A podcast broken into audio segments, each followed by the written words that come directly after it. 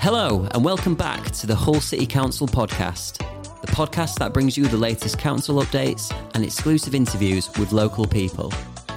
In today's episode, we'll be talking to Caitlynne from our major projects team about how the council is helping local organisations travel more sustainably and the return of the Bike Lights for Dark Night scheme.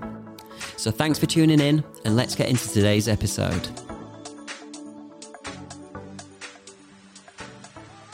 So today we have Caitlynne from our major projects team joining us on the podcast. Caitlynne, thanks for coming along. Thank you for having me. Great to be here. Would you like to just start by introducing yourself and talking a little bit about the role you play at Hull City Council? Yeah, absolutely. So I've worked as a business travel plan officer for Hull City Council since May last year. Um, and in my role, I engage and work with businesses and organisations on developing workplace travel plans uh, to encourage sustainable commuting. So, what kind of things does that involve with, with the businesses then? What kind of conversations are you having with them? Um, so, the kind of conversations that I'm having with businesses is all about trying to understand how their employees travel, what their transport needs are, and how these can be met by using transport alternatives such as walking, cycling, and public transport. The, the program that we use is called Modeshift STARS. Um, and it's a national accreditation scheme recognising sites that go above and beyond in developing a effective travel plan. And the idea of it is to um, encourage sites to achieve changes in travel behaviour and reduce the number of single occupancy car journeys. Why is it important to reduce car journeys in the city? So, it goes without saying that there are many obvious benefits with reducing car journeys within the city. One, it's better for the environment. Two, we're reducing the amount of carbon. Um, but when we're looking at the benefits, in particular for a business, um, it can reduce overcrowding in car parks and alleviate car parking congestion. So let's start with the with the Modeshift um, program, which I imagine you know the majority of our listeners probably won't know what that is. Um, do you want to talk a little bit about about that, about how it started and how you got involved with it?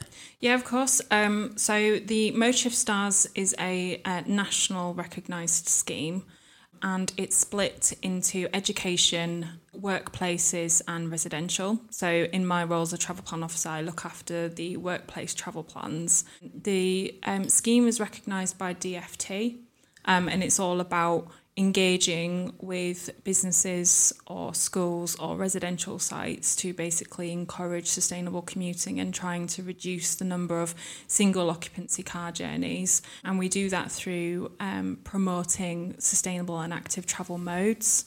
Um, the Modeshift STARS scheme acts as a travel plan toolkit that supports the creation and delivery of a travel plan. Um, sites are awarded green, bronze, silver, and gold, and platinum accreditation, with silver and above only being awarded to sites who achieve a reduction in, in car movements. So let's dissect some of that a little bit. So, okay. for those who don't know what a travel plan is, how would you describe that? Uh, so, a travel plan is essentially a tool that helps organisations manage transport to and from their sites through a package of measures and actions, and that is aimed at reducing single occupancy car journeys by encouraging the use of alternative modes. Um, the key to it all really is is the measures. Um, so by introducing a carefully selected package of measures um, that are specific to a site in a targeted way, businesses can achieve a greater and longer term impact that can influence changes in travel behaviour. So, examples of those measures could include a cycle to work scheme, car share scheme, um, incentives on site facilities, um, including showers, locker space, and on site cycle parking, and also promotional events um, such as our Bike Lights for Dark Nights programme. It's quite like a transformational change for businesses, isn't it? Um, you know having to really rethink how they how they travel around the city for and you know not just for the business but for the employees too. Yeah i mean the pro- the program really is designed um, to well for us as the authority to work with businesses and organizations. Um, it's it, it, has two two sides to it. So traditionally um, we would be notified of a travel plan um, through planning applications and the scheme acts as a delivery tool in order to um, deliver a travel plan condition that may be associated with a planning application. So, for example, if a business was um, relocating in an office move or extending their site, a travel plan would normally be associated with that planning application. And that's where I would come in to work with that business in order to deliver that travel plan. And the program acts as the tool for us to do that.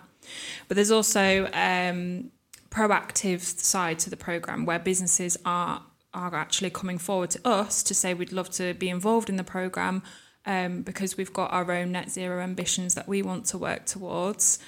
And we've also got our own internal sustainability commitments that we want to achieve.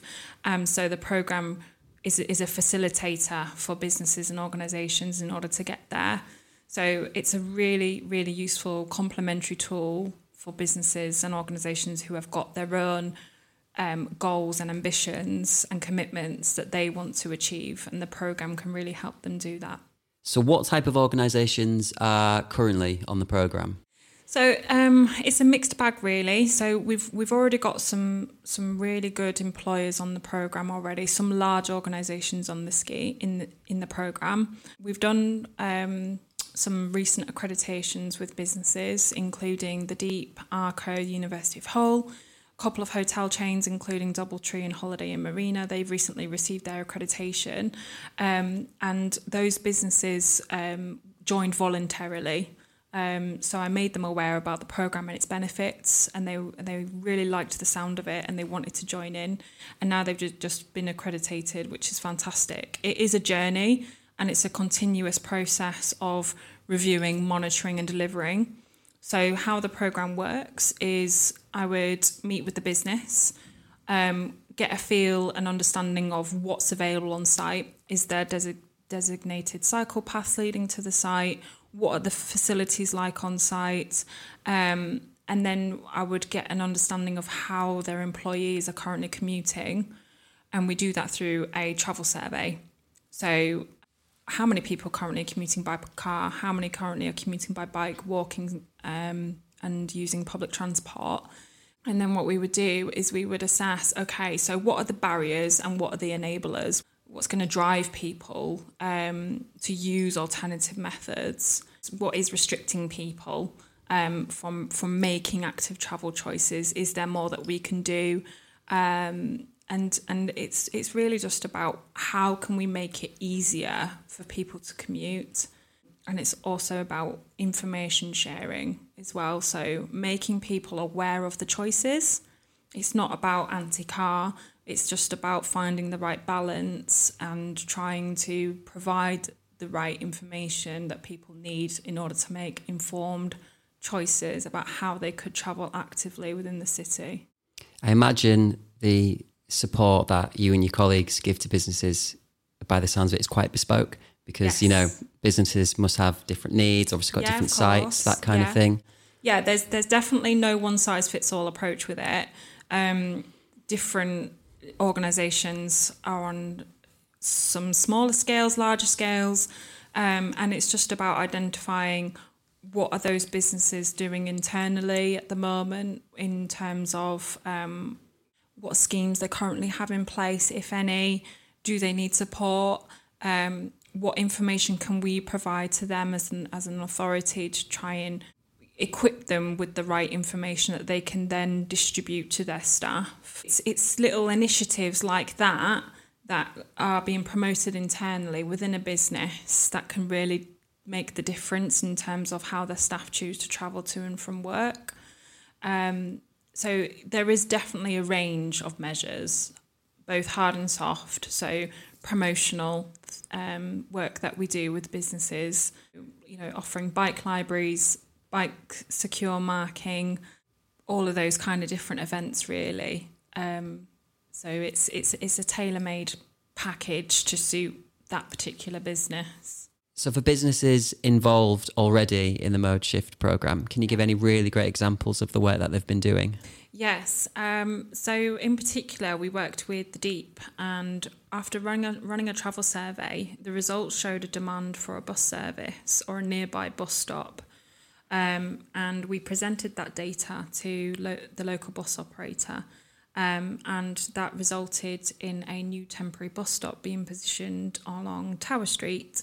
Um, with the with the bus stop located within that area, not only does it benefit the deep, but it also benefits neighbouring businesses. So you've got Arco located directly opposite, who as well are on the program. Um, so it's you know great to see that something like that can benefit not just only one business, but um, other businesses within that within that area. So it just goes to show that with the with the right data and the results from the travel survey, you can actually really deliver some tangible results. Um, it's great for the deep because they attract over half a million visitors each year, and the park and ride service just provides again an alternative option for people to travel sustainably. So, from a particular business starting the program, how long is it, does it take to get that first accreditation? Is it sort of a case of you work through the bronze right up to the platinum, or yeah? So um, sites are awarded um, green in the first accreditation, um, and that acts as an approved travel plan, um, and then they work their way up to bronze and so on. So um, in, there is certain criteria that a business has to meet in order to achieve accreditation, and it all it all um, is driven by the number of initiatives that they deliver and the types of initiatives. Um, so it, it could be anything from um, adequate cycle parking, what schemes they've got in place, whether that be cycle to work scheme or car share scheme. Do they have electric vehicle provision on site?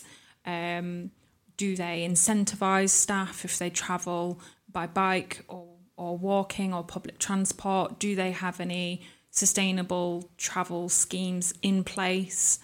After all of that's been factored in, we then look to see where the gaps are and what we could do to deliver to try and get the percentage of um, single occupancy car drivers down um, in order to try and offset that against other modes.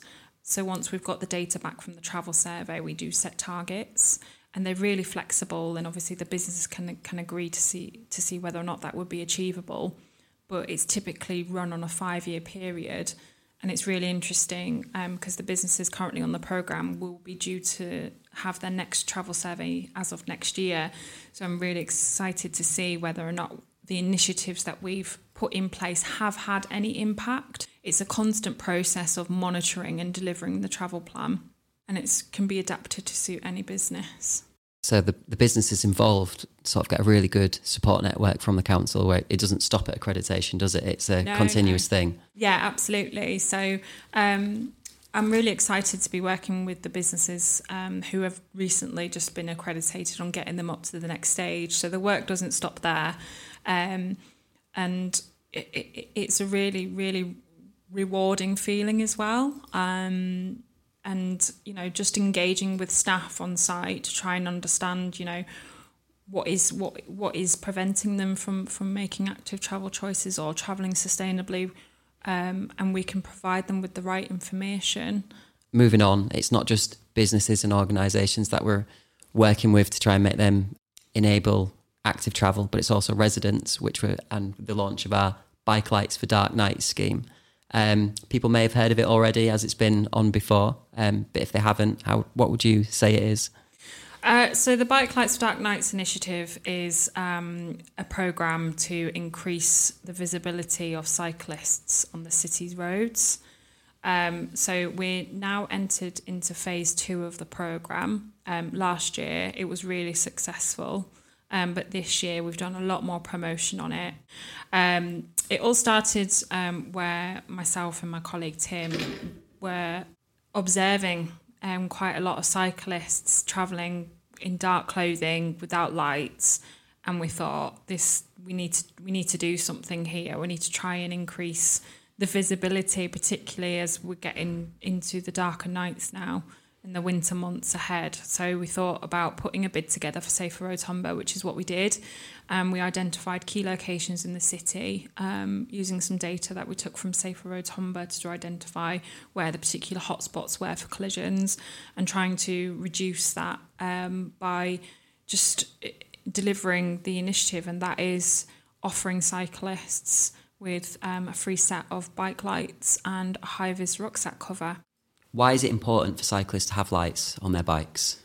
So um, it's all about remaining safe on the roads, um, ensuring that you're seen by other road users. Um, it's also very important to be aware that having lights on your bike is a legal requirement. I imagine you get some really great feedback from those that you've distributed equipment to as well. Yeah, last year um, the feedback that we got was really great, um, and particularly not just from the people that we were giving the equipment to, but from people who were witnessing, you know, us giving out the equipment, and they said, "What a fantastic thing to do!" So it was again a great feeling and rewarding knowing that we're doing this initiative. Um, and it's it's it's fantastic. We've got nine events planned. Um, the scheme runs from today until uh, early March, um, and we're going to be running fortnightly um, in different various locations. So, if cyclists would like to either come along to one of these events or catch you in action giving out bike lights, how can they find out that information? So, we'll be promoting the events on the day we're, we're there to basically identify people who are in need of the equipment. That's the most important part about it. So we're going to be identifying cyclists who are riding without lights and in poor visibility. And what we'll do is we'll just um, wave them down um, and ask them if they would like to be provided with the equipment, and we'll fit it to the bike on the spot. Um, but yeah, that's that's the idea of the initiative. Really, it's, it's providing that equipment to people in need to ensure that they are safe when cycling on the city's roads. Caitlynne, really insightful. Um, thanks for joining us on the podcast. Thank you. So thanks again to Caitlynne for joining us on the podcast today.